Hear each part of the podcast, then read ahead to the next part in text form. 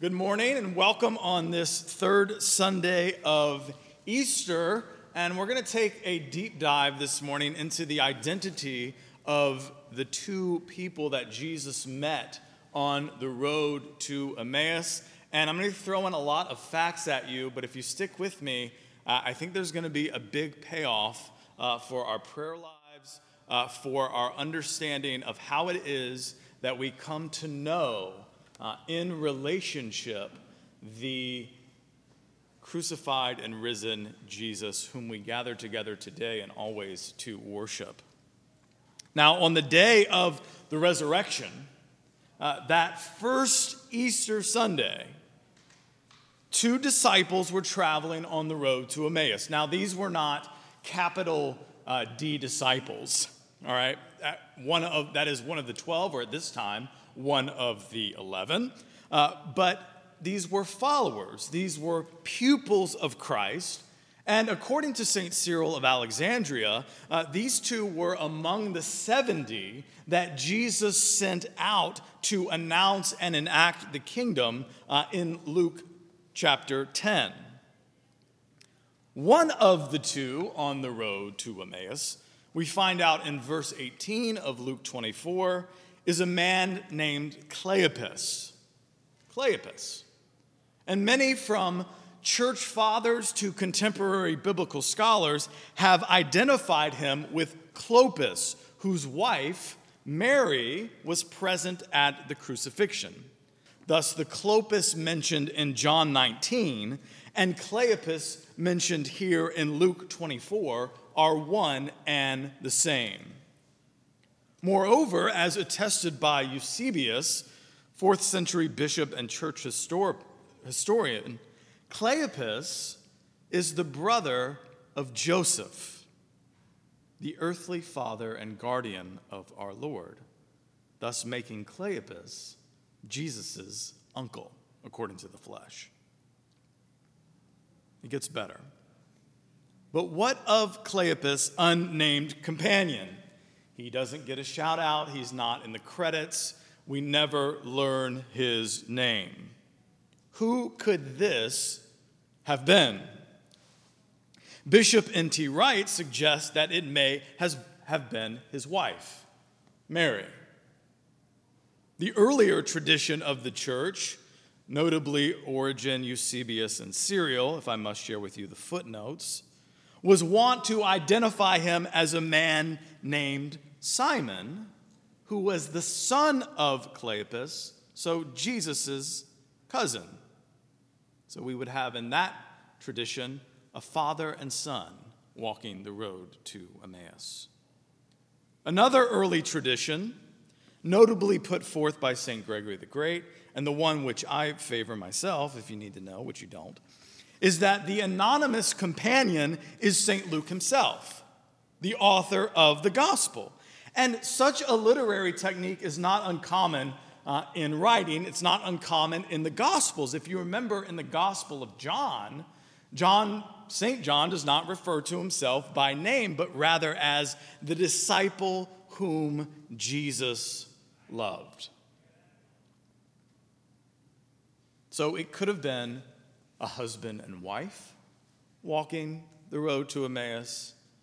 It could have been a father and a son. It could have been two brothers in the Lord.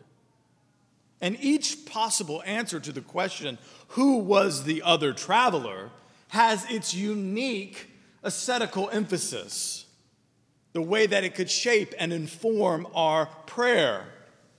If Cleopas and Mary, then men, walk with your wives. Ladies, walk with your husbands on the road to Emmaus.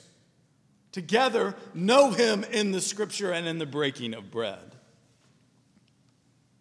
If Cleopas and his son Simon,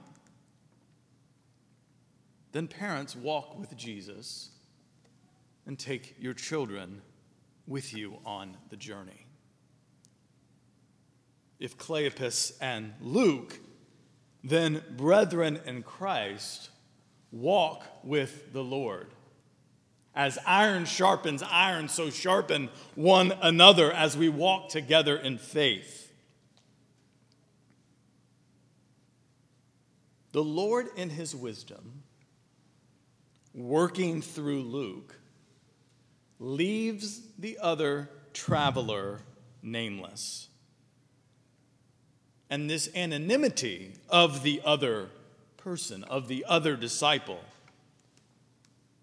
invites us to enter into the story ourselves, to become the companion of Cleopas, to journey on the road to Emmaus with the crucified and risen Jesus, in order that we might have our expectations of the Messiah upended, that we might marvel at God's plan foretold by Moses and the prophets and in the Psalms, that the Christ should suffer these things and enter into glory, and that we should know Jesus in the scriptures and in the breaking of the bread.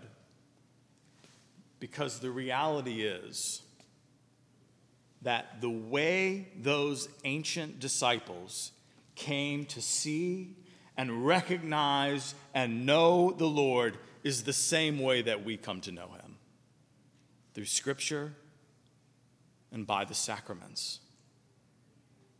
We come to know Jesus in the scriptures because they are from him.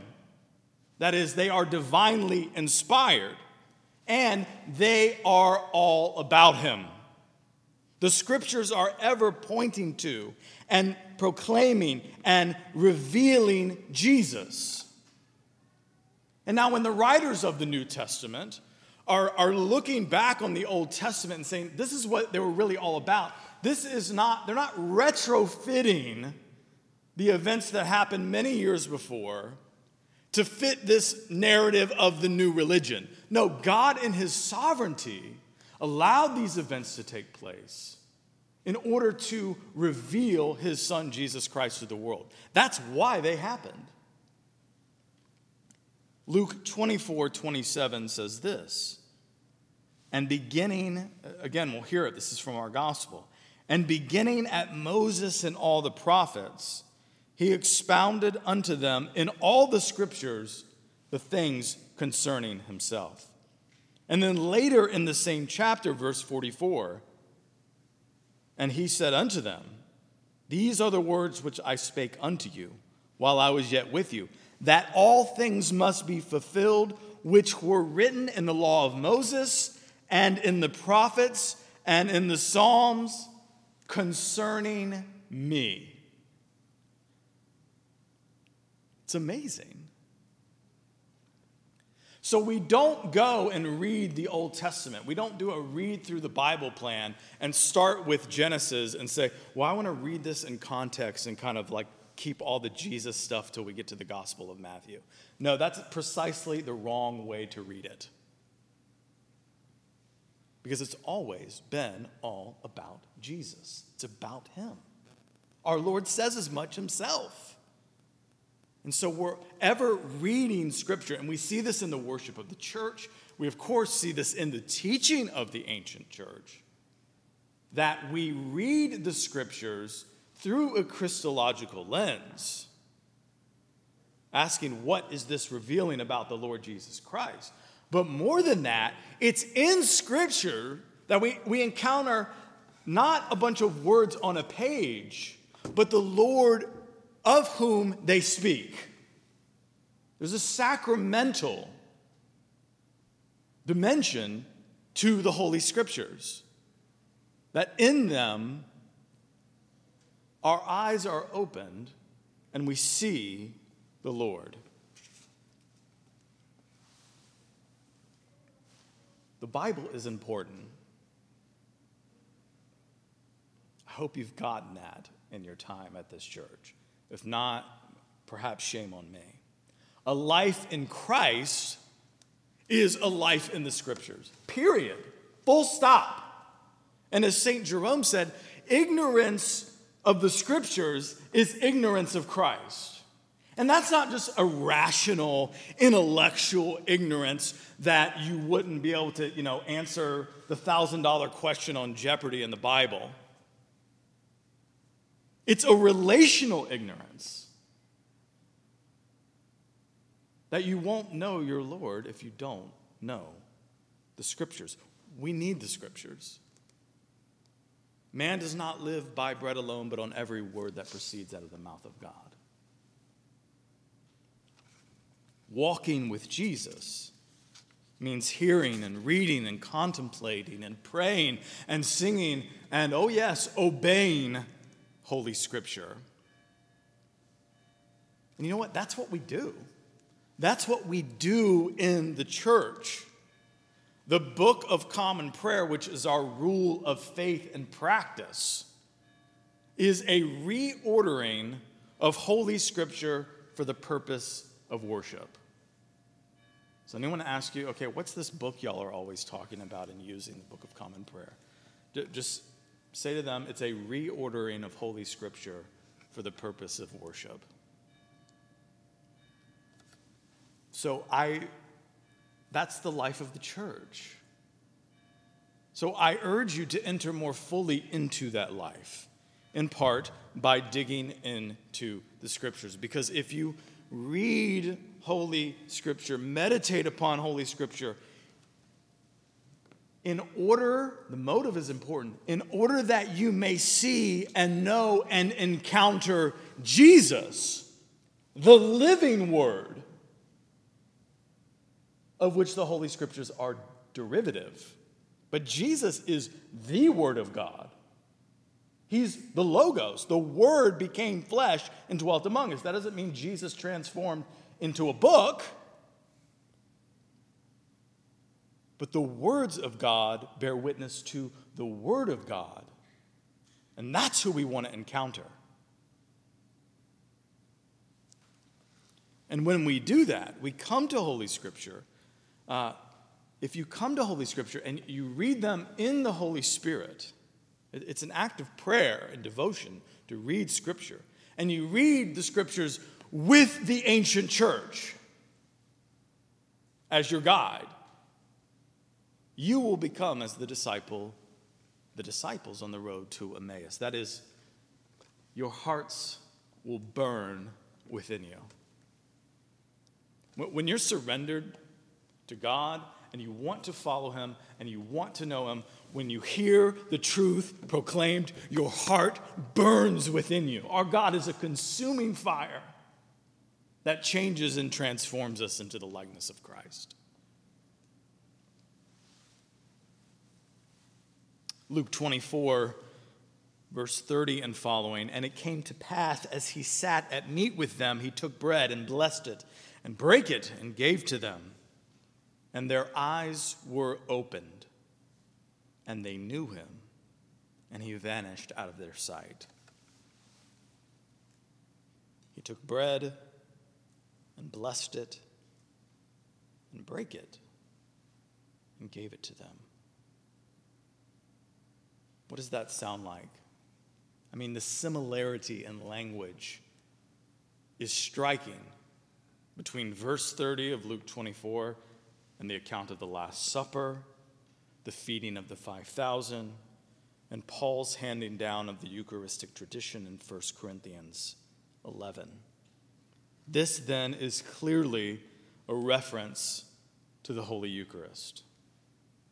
St. Augustine writes, and all the fathers would say something like this. He writes, and no one should doubt that his being recognized in the breaking of bread is the sacrament which brings us together in recognizing him. We know Jesus in the breaking of the bread because in the sacrament we receive Jesus himself. Again, listen to St.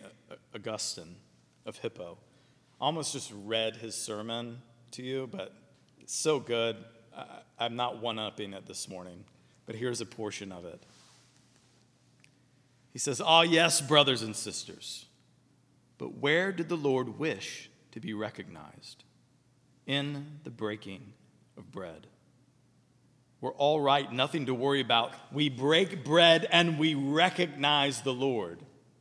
It was for our sake that he didn't want to be recognized anywhere but there, because we weren't going to see him in the flesh, and yet we were going to eat his flesh.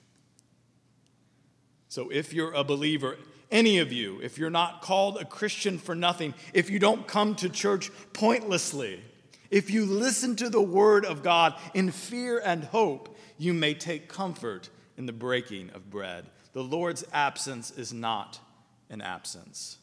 Have faith, and the one you cannot see is with you.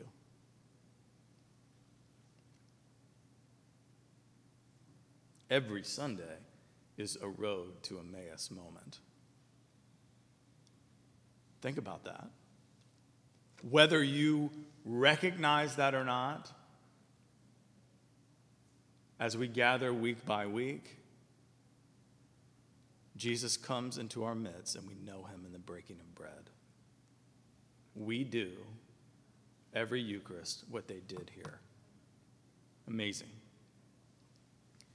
And in the Holy Eucharist, I mean, in the canon of the Mass and the Eucharistic prayer, we, we speak of all the benefits of his passion, the innumerable benefits given to us when we receive Jesus.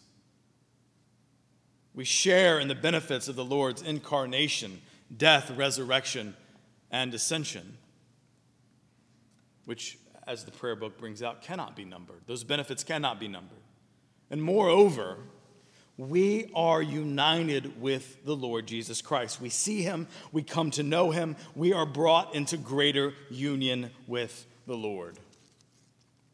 Listen to the end of the prayer of humble access, which we will pray in just a few moments. Grant us, therefore, gracious Lord, so to eat the flesh of thy dear Son, Jesus Christ and to drink his blood, that our sinful bodies may be made clean by his bodies and our body and our souls washed through his most precious blood, and that we may evermore dwell in him and he in us. That we may evermore dwell in him and he in us. That, that's the heart of the sacrament is being united with God in it, of receiving Jesus, receiving his love. So, brothers and sisters, let us journey with Cleopas and meet our Lord on the road to Emmaus. Let us search for him in the scriptures and know him in the breaking of bread.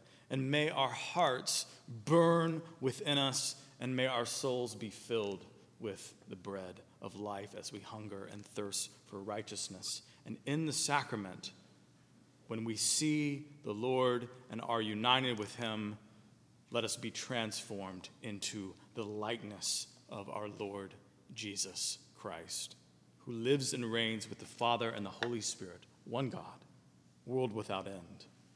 Amen.